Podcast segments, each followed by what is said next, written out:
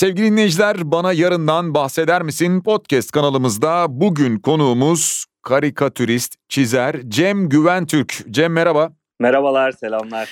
Şimdi ben başlarken karikatürist ve çizer dedim ama yanlış bir şey söylemedim umarım. İkisi birbirinden farklı mı bir defa onu bir sorayım. Bence bir farkı var gibi geliyor ama. Yani aslında çok fark yok abi. Yani biz de kendimizi böyle hani tanıtırken falan çizer falan diyoruz çünkü. Yani şey e, yani karikatürist de diyoruz. Hatta karikatür sanatçısı da diyorum ben arada. Yani bunlar baya böyle karmaşık görünüyor ama aslında benzer şeyler yani. Evet yani burada çünkü bana sanki şöyle geliyor. Çizer evet çizme yeteneği var ve bunu yapıyor. Karikatürist olunca bunun içerisine bir zeka da bir mizah da girmeye başlıyor gibi geliyor. O nedenle ben e, öyle düşündüm ama dediğin gibi ise e, biz ikisini de kullanabiliriz fark etmez. Hepsi olur abi okey gönder. tamam. Şimdi o zaman o zaman şuradan başlayacağız. Bir defa bu kanalı dinleyen çok sayıda genç oluyor. bir defa senin de çok ciddi takipçilerin var. Büyük bir hayran kitlen var. Son dönemin herhalde son yılların diyeyim e, parlayan ismi oldun sen bu dünyada. Onlar merak ediyorlar. Şimdi karikatüre başlamak isteyenler muhakkak var. Sen o dönemler neler yaşamıştın onu soracağım ama gerçekten bunun yolu nereden geçiyor? Birilerinin ille peşinden gitmeye, dergilerde sabahlamaya bunlara mı gerek var? Şu dönem nasıl? Abi şöyle e, yani ben 2014 yılında profesyonel oldum. Aslında yani benim de amatörlük kısmım çok uzun. Yani ben liseden beri takip ediyorum, çiziyorum. Hatta bir Güzel Sanatlar Fakültesi mezunuyum ben de. O dönemde de çiziyordum. Hı hı. Ama hiç dergiye girememiştim mesela. Bir köşe sahibi olamamıştım. Bu kesinlikle aslında amatör günlerinden geçiyordu. Yani ben kendi dönemimden bahsedecek olursam amatör Hı-hı. günlerine gidiyorduk mesela biz. Yani işlerimizi bayağı böyle çantaya doldurup o gün işte dergilerin amatör günleri oluyor. O gün bir editörlerden biri e, o amatörlerle ilgileniyor. Yaptıkları işleri yorumluyor. Onlara bir işte yönlendirmelerde bulunuyor vesaire. E, ben hep böyle amatör Hı-hı. günlerine gelip giderek orada hani kendimi ve işlerimi tanıtmıştım. Ama aslında yaptığım şey yani çok aslında birbirine böyle benzer şeylerdi. Yani fark yaratan işler değildi. Ben bayağı bir 10 sene kadar kovuldum yani şeylerden amatör günlerinden. yani böyle mizah dergilerinden de çok böyle hani biz sizi haftaya ararız gibi e, böyle kibar komuyorsunuz diyeyim. O yüzden yani biraz böyle bir fight club'a girermiş gibi aslında kapıda bir dikilmeniz gerekiyor yani. Bir uzun bir süreç aslında. Bayağı bir çaba gösterdin herhalde değil mi yani? Ya kesinlikle çünkü yani dediğim gibi hemen böyle o e, community'ye dahil olmak kolay bir iş değil. Çünkü haftalık periyotta yaptığınız bir iş. Ve yani e, siz çok iyi bir çizer de olabilirsiniz ama haftalık onu devam ettirmek de onun sürdürülebilir e, hale gelmesi de çok zor oluyor. O anlamda yani biraz sizi orada ölçüyorlar, tartıyorlar yapabilir hmm. mi acaba falan filan diye. Oradan bir ışık görür, görürse e, editör devam edebiliyorsunuz. Ben bunu daha önce dinledim ama Cem şunu merak ediyorum. Bir de dinleyicilerimize buradan da dinletelim biz. Senin TEDx'te konuşman da vardı, sunumun da vardı. Hı hı. İlk karikatürünü dergide gördüğün an nasıl bir andı? Neler hissettin onu bize bir anlatabilir misin? ya abi o gerçekten hani şey TEDx'teki haliyle bayağı komik ama böyle özet geçmem gerekirse yani bir 10 senelik e, emeğin e, karşılığını yani ben artık kendi kişisel 10. Ee, yıl ekimi falan çıkartıyordum yaptığım işlerle yani amatör amatör 10. yıl eki gibi bir şey çıkıyordu artık benden. E, evde böyle hiçbir şeye dönüşmemiş karikatürler böyle seviyesi gibi. E, yani o his abi tarif edilemez yani. Yani çünkü birçok şey var, parametre var içinde. Yani böyle emeğiniz var, işte o kadar koşuşturma var, o kadar işte doğru e, çizmekle alakalı yaptığınız şeyler var. E, yani e, tam bir o sevincin karşılığı yok. Ben tabii orada e, benim şansıma bir Şampiyonlar Ligi kutlaması vesaire vardı. Ben onların içine dahil olup biraz böyle o sevincimi orada gösterebildim belki ama yani direkt hani e, tam olarak duygu olarak hissettiğim şey şuydu diyemem. Dediğim gibi çok farklı duyguların bir araya getirdiği bir duyguydu o. Yani tarifi imkansız gibi geliyor aslında bana. Sadece böyle küçük örneklerle anlatılabilir yani. Peki şunu da bir yandan merak ediyorum. Yani bence tam anlamıyla bir meslek karikatüristlik. Ama Toplumda algısı nasıl bunu merak ediyorum. Yani ben karikatüristim deyince yakın çevre belki algılıyordur da genel olarak böyle bir başka bir iş var mı? Asıl meslek neydi gibi bir soru falan geliyor mu? Tabii tabii yani gerçekte nesin? En çok duyduğum sorulardan biri aslında. Yani, yani böyle karikatür yandan yandan yapılabilecekmiş, yapılabilecek bir şeymiş gibi geliyor insanlara. Ee, bir de telaffuzu da zor. Yani karikatüristim dediğim zaman ha, kar- karikatür ha, ne, ne, ne, ne falan gibi böyle fonetik olarak da zor aslında. O anlamda ben böyle zaten çok açıklamaya çalışmıyorum artık. Yani dergide e, çizerlik yapıyorum falan diyorum. Reklam gibi bir şey diyorum. Hmm. ne bileyim işte bir şey çiziyor. Sanat gibi, ressamlık gibi mi diyorlar? Evet diyorum. Ya benim, benim bir de talihsizliğim animasyondan geldiğim için ben bundan önce bir post prodüksiyon şirketine çalışıyordum. Ya o zaman da hep işte ne iş yapıyorsun? Animatörüm diyordum. Beni genelde böyle otellerde çalışan işte böyle havuz başında falan insanı eğlendiren falan biri sanıyorlardı. Halbuki ben çizgi film animasyon bölümü mezunuyum. Yani yine çizgiyleydi işim.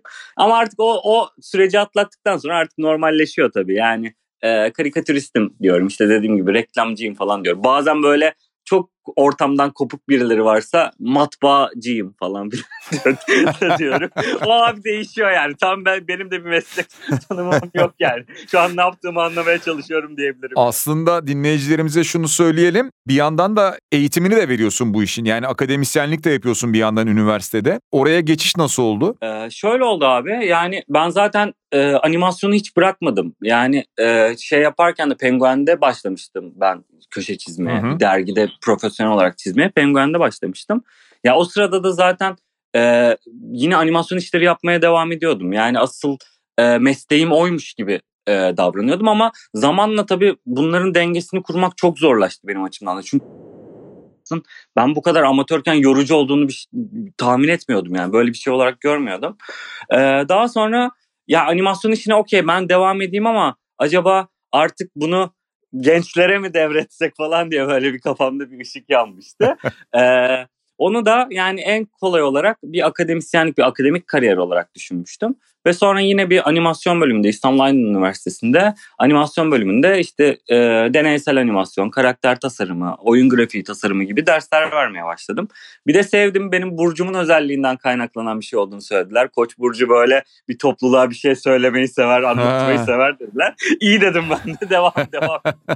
ha, güzel bak bunu bilmiyordum. Koç burcu için böyle bir şey var demek. Peki o zaman şunu soracağım Cem. Yani akademisyenlik dışında karikatüristlik mesleğine baktığımızda tek başına yürütülebilir bir meslek mi? Yani buradan iyi bir gelir elde edilebilir mi? Yani abi şey popüler kültür ürünü olduğu için bu iş yani birçok aslında etkileşimin olduğu işte birçok böyle interaksiyonun olduğu e, alan oluyor. Yani markalarla beraber işbirlikleri yapabiliyorsunuz. İşte ne bileyim böyle stand-up yapan arkadaşlar var. E, veya hmm. işte böyle bir ürüne dönüştüren, bir koleksiyona dönüştüren e, arkadaşlar var. Ben de mesela e, bir markayla böyle bir e, tekstil üzerine çalışmıştım. Daha başka çalıştığım markalar da var. Hmm, o yüzden yani böyle çok farklı kollarda da e, karikatüristliğinizi devam ettirebiliyorsunuz. Ama tabii e, ana meslek gibi görüp ana mesleklerini devam ettiren çizerler de var. O bir tercih tabii ki. Evet bu arada sen şimdi söyleyince aklıma geldi. Karikatürlerini galiba bir marka üzerine basmışlardı yanlış hatırlamıyorsam öyle mi? Evet evet yani böyle bir hı hı. 49-50 parçalık bir seri yaptık, bir koleksiyon yaptık. Ee, gü- güzel de oldu. Yani benim de içime sindi. Ben de tamam. giyiyorum. Yani evet, evet. Üzerime giymeyeceğim bir şeyi yapmak istemezdim yani. O anlamda benim için de güzel bir e, deneme olmuş oldu. Tabii bildiğim çok bir iyi bildiğimiz alanlar değil.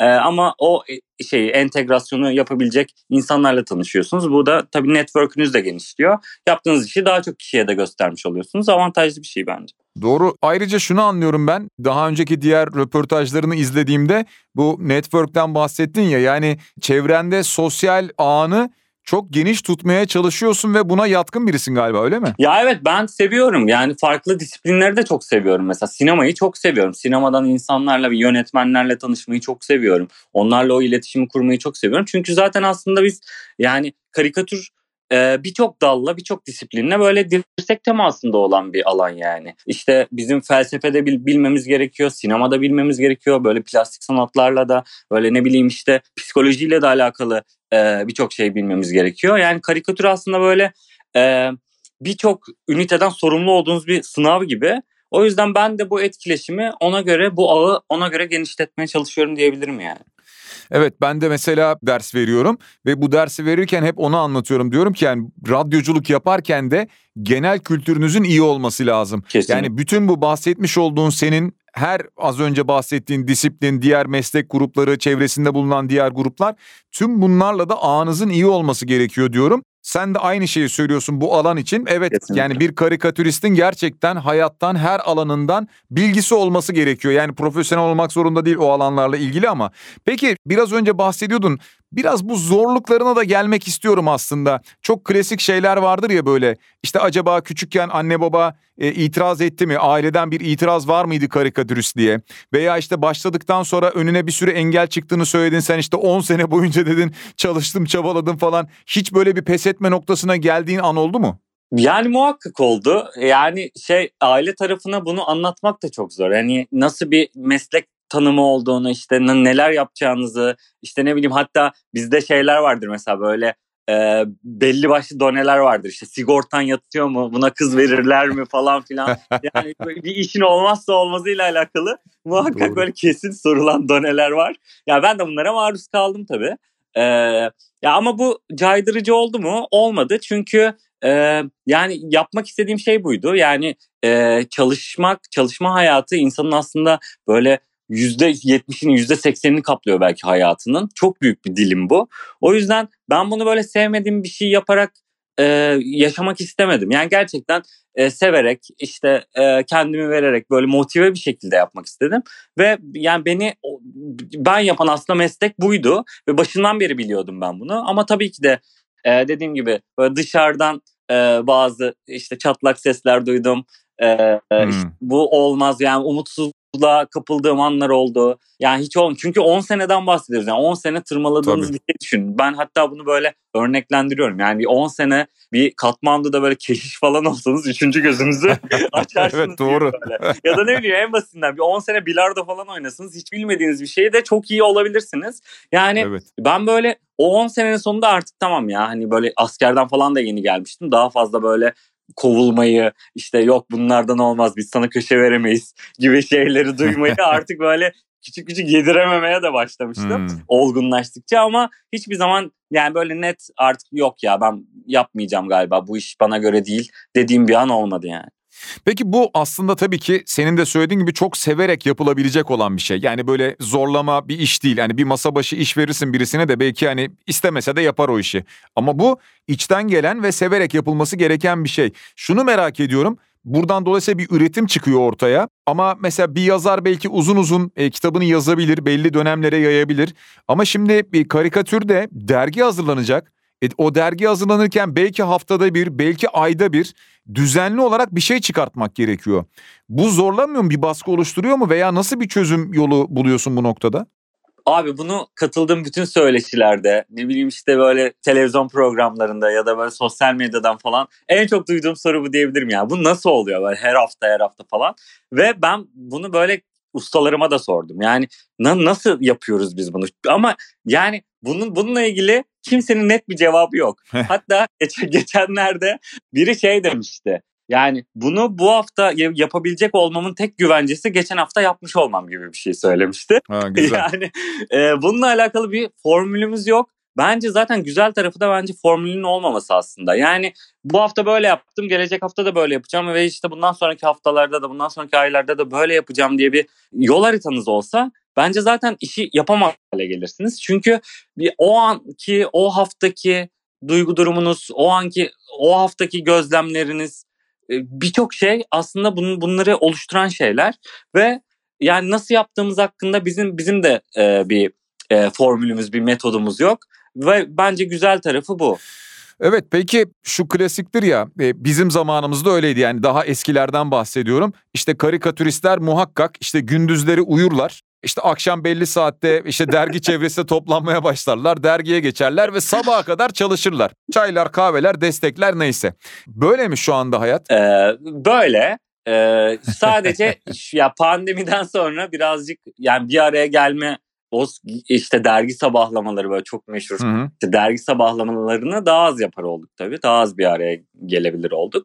Ee, ama biz bu ruhu korumaya çalışıyoruz. Yani o ortam da mesela yani belki bir önceki sorunun cevabı gizli cevabı da o, o, o da olabilir yani. İşte bir araya geldiğimizde ulan burada herkes bir şeyler yapıyor. Ben de bir şeyler yapmalıyım gibi bir motiv motivasyon e, durumu da olabilir.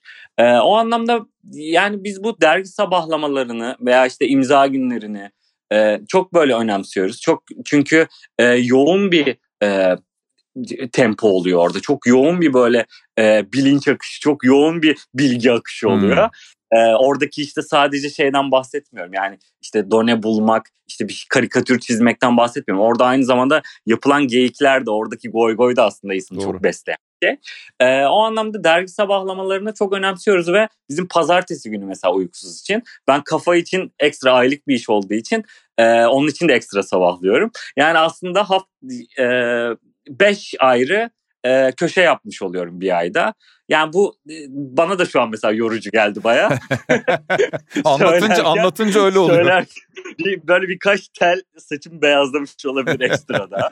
ee, ama yani bunu seviyorum. Ben düşünceyle yapılan böyle bu kadar duyguyla yapılan e, işleri seviyorum. Yani işin sanat kısmını seviyorum ve e, bu yoruculuğu da bence bu e, konserve ediyor yani. Hiçbir şekilde o yorgunluğu bitkinliği hissetmiyorum. Hissetsem bile bu böyle güzel bir ağrıymış gibi, güzel bir yorgunlukmuş gibi geliyor bana.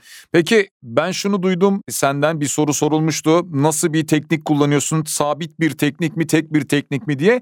Pek bundan yana olmadığını söylüyorsun galiba. Birincisi bunu soracağım. İkincisi bu ruh haline göre muhakkak hani tekniği de etkiliyor mu onu merak ediyorum. Yani içeriği etkiliyordur ama tekniği de etkiliyor mu? Abi birçok şeyi etkiliyor. İkinci sorudan başlıyorum. Birçok şeyi etkiliyor. Hı-hı. Yani orada kullandığınız renklerden işte balonun içine yazdığınız şeye kadar o anki ruh haliniz inanılmaz belirleyici oluyor. Hatta ben e, bazen böyle öykü falan çizdiğim zaman şunu hep söylüyorum. Bazen ben öyküyü bir yere götürüyorum. Öykü bazen beni bir yere götürüyor. Yani işte nasıl bir anlatım tarzında olacak, nasıl bir formla çizilecek, nasıl renkler kullanılacak, nasıl figürler kullanılacak falan. Bazen o sizi bir yere götürüyor. Bir, bir şekilde böyle bir yeni bir kapı açıyor, yeni bir yol açıyor. Bence zaten işin oyuncaklı ve zevkli kısmı da bu. Yani e, boş beyaz bir kağıtla bakışıyorsunuz ve ondan sonra o oralara bir şeyler çizip gösterme hali bana çok kıymetli geliyor. Ee, şeyle alakalı, teknikle alakalı ekstra söyle, söyleyebileceğim ben galiba en geleneksel e, çizerlerden biriydim. Yani böyle bayağı guajlarla, hmm. akriliklerle falan e, kökümü işte hmm. renklendirip elde böyle balonlarımı yazıp işte tarayıcı da tarayıp falan dergiye gönderen işte veya e, hmm. böyle daha fotoğraf üzerinden işte kolajlar yapıp falan böyle bir teknik oluşturmuştum kendime. E, ama zamanla hmm. tabii e, dijitalleşiyorsunuz da yani e, mesela tablet tablette çizmeye başladıktan sonra e, evet aynı efekti ben burada da alabiliyorum. Aynı etkiyi iyi sağlayabiliyorum dediğim an tablette de çizdiğim oluyor. O yüzden böyle benim aslında yaptığım şey biraz hibrit bir şey. Yani e, bazen hmm. işte elimde çiziyorum, boyuyorum, tarıyorum. İşte dijital bir ortamda onları editliyorum, bir üzerinden geçiyorum, balonlarını değiştiriyorum, bir şeyler ekliyorum falan. Yani böyle aslında dediğim gibi karmaşık, yani iç içe geçmiş birkaç tane tekniğin e, oluşmasıyla ortaya çıkan bir iş ve zaten e, benim işler hakkında da böyle tam bir e, tanımlama yok. Yani işte bu bir illüstrasyon mudur?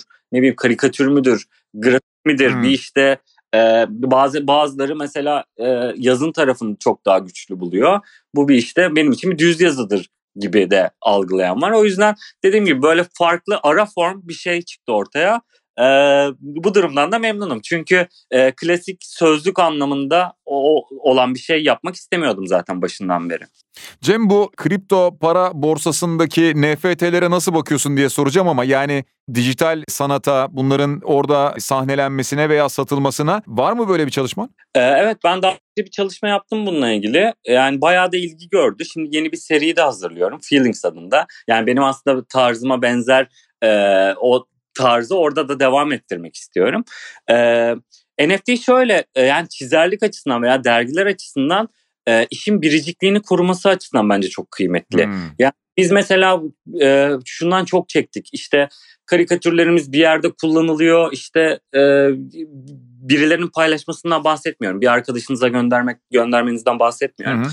Bir yerde bir ticari olarak işte kullanılması, işte ne bileyim e, bir markanın sizden izin almadan, sizin bir onayınız olmadan bunu kullanması vesaire birçok aslında telif sorunu yaşadık. Doğru. E, bu e, müzikte aslında 2000'li yılların başında vardı. Yani böyle albümlerimiz işte MP3 olarak indiriliyor ne olacak işte kaset satılmıyor CD'lerimiz satılmıyor falan filan diye çok haklı bir e, haykırıştı bu da. Şu an görselle alakalı öyle bir haykırış var. Yani telifle alakalı işte yani bizim işte işlerimiz biz bu kadar sabahlıyoruz, ediyoruz, çiziyoruz, ortaya bir e, eser koyuyoruz ama bunun biricikliğini koruyamıyoruz. Bunun bir telifini sağlayamıyoruz e, gibi bir haykırış var. O yüzden görselle ilgili bence çok e, güvenli bir alan oldu e, bu blockchain NFT e, alanları. Çünkü orada mesela benim çizdiğim e, ve işte başkası tarafından edinilmiş bir iş şu an bende yok mesela. O, o, o dünya üzerinde, o network üzerinde ben ona sahip değilim. Onun başka biri satın almış ve o, hmm. o tamamen kullanıyor gibi. O yüzden o biricikliğini koruması açısından ben çok e, efektif buluyorum ve e, bu serileri de yapmaya devam edeceğim gibi görünüyor yani. Aslında şöyle şunu anlıyorum. Şimdi bizim bu podcast kanalının adı Bana Yarından bahseder misin? Yani bir ucundan buraya doğru bakacak olursak da şu anın dünyasında ve yarının dünyasında belki de bu tip pazarlama yöntemlerini kullanacağız, göreceğiz ve aynı zamanda sen ona biriciklik diyorsun evet çok doğru. Yani o telif haklarının da sağlanabildiği bir alan olacak bu alan. Bu alana sen kendin daha önce yapmış olduğun çalışmalarını mı yerleştiriyorsun, koyuyorsun yoksa bu alan için özel bir şeyler mi üretiyorsun? Ee, bu alan için özel bir şey yaptım ben. Yani daha önce hiç e, işte böyle dergide yayınlanmış bir işimi e, orada sergilemedim, orada göstermedim. O alana özel bir şeyler yapmak istedim. E, ve istediğim gibi de oldu aslında. Yani çünkü e, çok aslında çok bildiğimiz bir alan da değildi bizim. Yani böyle bebek adımlarıyla öğrenmeye çalıştığımız ya bu neymiş falan diye e, dışarıdan baktığımız bir şeydi. Hı-hı. Ama böyle dünyayı anladıkça oradaki işte olan biteni anladıkça aa evet aslında bunun birçok e, efektif yanı var da demiştim. E, o yüzden böyle oraya özel bir şey hazır, hazırlamak istemiştim ama e, dergide çizdiklerim veya işte kitapta e, yayınladıklarımı aynı zamanda o dünyada da yayınlamak gibi bir planım var aslında var diyebilirim yani. E, talep nasıl? Yani ben bence e, benim beklediğimden çok fazla. Yani ben hatta böyle başta şaşırıyordum ya işte kim bu insanlar neden buna sahip olmak istiyorlar ee, ne, ne yapıyoruz ee, hiç böyle tanışmadığımız işte görüşmediğimiz çünkü biz e, imza günlerinden falan hep böyle işte okuyucuyla tanışırız birebir işte Doğru. kontağımız olur onlarla o etkileşimi severiz de hatta. Ama burada tamamen hani e, çizip orada oraya yüklemek, orada sergilemek e, başta böyle biraz yapay mı acaba, plastik bir şey mi gibi hmm. düşündürttü bize ama e, daha sonra biraz böyle olayları oradaki e, o network'ü anlayınca kafanızda bir yere oturtuyorsunuz. Şimdi mesela şu an senin orada yapmış olduğun bir eseri alan belki de bundan iki sene üç sene sonra eminim ki sen şu an bulunduğun yerden çok daha yüksek yüksek noktalara da geleceksin. O noktada o dönemde belki de çok değerlenmiş olacak ve onu bir başkasına satacak. O da belki onu düşünüyor olabilir değil mi? Yani evet sonuçta e, bu sadece yaptığınız işi çok beğenip işte sahip olmak isteme kısmı evet bir bir kısım e, ikinci bir kısmı da buna sahip olup bunu aynı zamanda trade edebilme hakkı. Yani bunu başka birine satabilirsiniz. Bunun üzerinden bir gelir elde edebilirsiniz. Ya bu e, ekstra başka e, kanallar da açıyor aslında e, bu eserlere sahip olan insanlara. E, o, o tarafı da kıymetli geliyor bana. Yani şu an nasıl bir galeriden fiziki bir tablo aldığınız zaman okey bu tabloyu e, salonunuzun duvarına da asabilirsiniz. Hı hı, Ya başka bir galeriyle anlaşıp başka bir veya koleksiyonerle anlaşıp onu satabilirsiniz de. Ama e, buradaki zaten bu parametreleri oraya taşıyabilmiş olmak da bana hani kıymetli geliyor. Çünkü çok zor bir şey bu ve e, bunu zaten dünyada e, bu sistemi, bu setup'ı kurabilmek çok zorken apayrı bir yerde böyle bir metaverse dünyası deniyor. Hmm. İşte başka bir e, dijital bir dünya gibi bir işte alanda e, aynı setup'ı kurabilmek yani çok zorlu ve düşündürücüydü başta ama yapılmış ve gerçekten ben evet. şahit oldum yani bir eser sahibi olarak.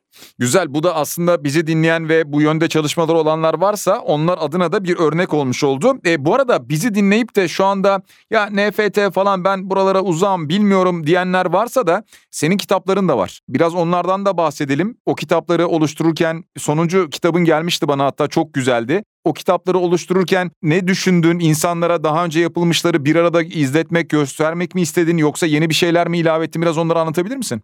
Yorumların için çok teşekkürler abi bu arada tekrardan. Şöyle yani kitap zaten benim daha önceden bir üç, üç tane kitabım vardı. E, bunlar böyle Hı-hı. compilation albüm gibi yani böyle işte toplama işte o evet. sene içinde şeylerden dergilerde çizdiğim işlerden bir araya getirilen bir kitap e, serisi gibiydi. E, en son öykülerde de e, öyküleri toplayayım istedim. Yani Kafa Dergisi'ne, Uykusuz Dergisi'ne yaptığım e, öyküleri bir yerde toplamak istedim. Ama aynı zamanda içine böyle e, hiç böyle bir yerde işte görmediğiniz sosyal medyada veya dergide falan e, insanların okumadıkları, görmedikleri birkaç e, karikatür de eklemek istemiştim. E, kitap benim için şöyle bir şey. E, dergiler, dergileri artık muhafaza etmek, dergi saklamak, dergi koleksiyoneri olmak çok zor bir şey olmaya başladı. İşte özellikle böyle genç arkadaşlar için işte annelerinden böyle ya bunlar burada çok post tutuyor. Hadi artık ne yapacaksan bunları yap falan filan. Eski böyle e, babam da gırgırları falan biriktirirmiş. Hmm. Bu böyle aslında e, bir gelenek gibi bizde. Yani biz evet der, iyi bir dergi oku, okur, okuyucusuyuz. iyi bir e, koleksiyoneriz aslında. E, ben de şunu düşündüm. Okey yani benim işlerimi e, seven, işte önemseyen, işte kıymet veren ve e, yanı başında olmasını isteyen insanlar sadece dergi biriktirmekle de e, kalmasınlar. Bunu raflarında böyle sergileyebilecekleri, raflarına veya başuçlarına koyup ara ara açıp bakabilecekleri, e, bir sürü böyle derginin arasından bulmak zorunda olmadıkları bir böyle aslında bir albüme dönüştürmek istemiştim. O da çok güzel gitti. Yani onun da baskısını artık durdurmak zorunda kaldık. Çünkü yetişemiyoruz biraz. Yani yayıncım çünkü benim yayıncımın ilk işiydi, ilk kitabıydı. Yani böyle butik de bir yayın evi diyebilirim. Ama yani ebatlarıyla da renkleriyle de gayet güzel bir kitaptı. Yani evet şey dedik zaten hani bu tamamen bir e, koleksiyon ürünü olsun. Bir arzu nesnesi olsun yani. Çünkü bir hardcover işte Türkiye'de biliyorsunuz biraz kağıt e, masrafları falan da aslında böyle kitap evet. bastırmak, kitap çıkartmak, dergi çıkartmak, gazete çıkartmak biraz böyle e, masraflı bir şey olmaya başlamıştı. Evet. Ama biz e, burada böyle e, biraz sorumluluğu aldık ve dedik ki yani kimse almazsa en azından biz güzel bir şey yaptık. Kendimiz koyarız kütüphanemize, rafımıza falan diye. Böyle işte hardcover olsun, kağıdı da şöyle olsun, kabartmaları da böyle olsun, kapağını da şöyle yapalım falan diye böyle koleksiyon ürü, bir e, ürün çıkartmak istedik ortaya. E, güzel de oldu. İçimize de sindi. Şeyde de okuyucuda da bir karşılık bulması çok mutlu etti tabii bizi. Ee, sevgili Cem sana son olarak şunu sormak istiyorum. Şimdi bizi takip eden gençler de olabilir. Seni çok iyi tanıyanlar da vardır. Onlar da merak ediyor olabilir. Şimdi bir karikatürist olarak senin ilgi alanında neler var? Biraz önce saydın ama özellikle şunu merak ediyorum karikatürist olarak Türkiye'de takip ettiğin isimler var mı? Veya işte Türkiye'de şimdi isim veremem onu söylersem onu atlarım diye düşünüp yurt dışından da örnek verebilirsin tabii. Yani e, Türklere girersek abi zaten e, hepimiz arkadaş olduğumuz için e, tabii olmayacak. Bu, bu podcast yayınlandıktan sonra telefonum bayağı çalmaya baş, başlayacak. Daha önce yaşadım çünkü böyle. o hayırdır bizden bahsetmiyorsun ne oldu falan filan gibi şeyler oluyor. E, o yüzden hani e, Türkiye'den sevdiğim zaten yani şöyle söyleyeyim. Ben şu an baya böyle işlerine bayıldığım, ustam olan insanlarla beraber çalışma fırsatı yakalamış bir haldeyim. Yani Hı-hı. böyle o sabahlamaları dergiden okuyup e, sonra bir anda böyle o adamlarla beraber sabahlama fikri yani çok çok güzel bir şey. Bir insanın bence Doğru. kendine verebileceği en güzel armağanlardan biri. Yani o anlamda e, yarattı yarattım yani kendi kendime böyle açtığım yoldan gerçekten mutluyum. O yani işte şu daha iyi bir çizerdir. Bu da bunu da çok severim. Şunu da çok severim falan filan diye bunları anlatmaya başlarsam biraz böyle bezdirici ve can sıkıcı olabilirim ve çok kalp yakırım. var mı? Dünyadan vereceğin var mı? Dünyadan Hı. aslında böyle resim sanatından da yani işte e, comic book yani direkt karikatür sanatçıları olarak da işte yönetmen hmm. olarak da böyle bir, bir sürü feyiz aldığım bir sürü böyle gerçekten ya bunun gibi bir şey yapabilir miyim acaba dedim. Çok e, sanatçı var. Mesela e, Jean-Michel Basquiat'ı çok seviyorum. Onun gibi böyle ekspresyonist tarzda hmm. şeyler yapmak istiyordum mesela baştan beri. Hala da onun gibi böyle işte e, dışa vurumcu e, işler yapmak istiyordum. Mesela hmm. e, David Shrigley'i çok severim. İşte e, Joan Cornella'yı çok severim. Yani böyle bir sürü e, bakıp bakıp inceledim ya bunlarla ilgili e, nasıl bir şey ben de böyle şeyler yapabilirim diye böyle iç geçirdiğim çok fazla sanatçı var. Ama dediğim gibi sadece e, bu karikatür veya e, işte resim alanından değil. Yani mesela Haneke'yi de çok seviyorum. Haneke'nin hmm. anlatım tarzını, evet. Wes Anderson'ın planlarını, renk kullanımını. Yani başta hani konuştuk ya birçok evet. disiplinle aslında iç içe yaptığımız iş diye. Yani ben zaten yeni genç çizer arkadaşlara da yeniden böyle sıfırdan bir şey yapmak isteyen arkadaşlara da bunu söylüyorum. Sadece böyle çizim örneklerine bakarak, yabancı çizimle çizerlere bakarak işte bir şey çizmeye çalışmayın. Ekstra kendinizi besleyecek böyle filmlerde sizi gaza getirecek. İşte ne bileyim bir tiyatro oyunu da, işte ne bileyim bir şiir bile e, sizi böyle çok fazla e, gaza getirebilir. Bir o alevi harlayabilir yani. Doğru. O anlamda ben mesela işte sinemadan da e, heykel heykel alanından da ne bileyim işte sahne sanatlarından da bir sürü örnek verebilirim. Bununla fotoğraf sanatından da mesela inanılmaz besleyici geliyor bana fotoğraf. Her böyle e, masaya oturduğumda bir, birkaç tane fotoğraf hmm. incelerim mesela onların üzerinde hikayeler kurmaya çalışırım. Oradaki işte karakterlerin nasıl insanlar olduğunu falan anlamaya çalışırım. Bu da bu da bana yeni kapılar açar. O anlamda böyle çok farklı disiplinlerden çok fazla isim var. Ee, yani yabancıları da saydığımda bayağı uzun oluyormuş bunu fark ettim kusura bakma abi. Yok yani şey şunu da anlıyorum ki burada her anlattığın şeyle ilgili de ciddi bir gözlem yeteneği de var ki o gözlem yeteneğini daha sonra alıp kullanıyorsun yansıtıyorsun. Bu arada yavaş yavaş sohbetin sonuna geliyoruz. Ben dinleyicilerimize söylemek istiyorum. Şimdi sen anlatırken gençler işte gelen gençlere anlatıyorum akademisyenin falan deyince senin de genç olduğunu hatırlatmakta fayda var. yani muhtemelen ses tonundan belki biraz anlıyor olabilirler ama Cem Güventürk de genç bir kardeşimiz. O nedenle onu da özellikle altını çizelim. Daha önünde çok çok seneleri de var. İnşallah e, yıllar boyunca onun çizdiklerini, e, yazdıklarını biz okumaya devam edeceğiz. Cem çok teşekkür ediyorum katıldığın için. Sağ ol. Ben teşekkür ederim abi. Çok çok keyifliydi. Çok güzeldi benim için de aslında bir fırsat oldu. Bayağı anlatacağım şey de varmış bu arada. Anlattıkça fark ettim ben de. Umarım güzel şeyler söyleyebilmişimdir veya güzel yönlendirmelerde bulunabilmişimdir genç arkadaşlar için. Umarım her şey çok daha güzel olur ve böyle devam edebilir diyeyim yani.